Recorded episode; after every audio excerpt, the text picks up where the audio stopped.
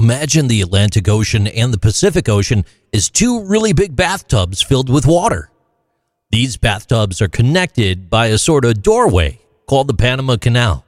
However, even though they're connected, the water in each one of these tubs tends to stay specifically in its own bathtub rather than mixing together like some sort of big swirl.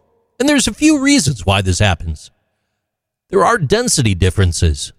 The water in the Atlantic Ocean and the Pacific Ocean have different densities. Density is how much stuff is packed into a certain space. Water in the Atlantic tends to be a bit saltier and therefore denser than water in the Pacific, which is generally less salty. The difference in density makes it hard for the waters to mix smoothly. There's also temperature variations. The Atlantic and Pacific Oceans have different temperatures all the way across. The Atlantic tends to be warmer in some regions, while the Pacific might be cooler. Warmer water is lighter and tends to stay on top, while cooler water sinks below. This temperature difference helps keep the waters from mixing thoroughly. And there's also considerations of currents and circulation. Both oceans have their own circulation patterns and currents.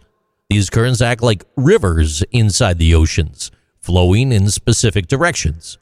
These currents help keep the water somewhat separated, much like lanes on a highway keep cars moving in their own direction.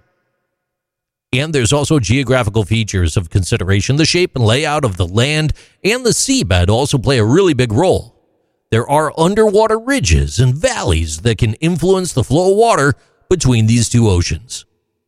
These features act like barriers, preventing easy mixing of the Atlantic and Pacific Oceans. So while the Atlantic and Pacific are connected, there are various factors like density, temperature, currents, and geography that keep them distinct from each other. They're like two neighbors who share a fence, but they keep to their own separate yards. These are interesting things with JC.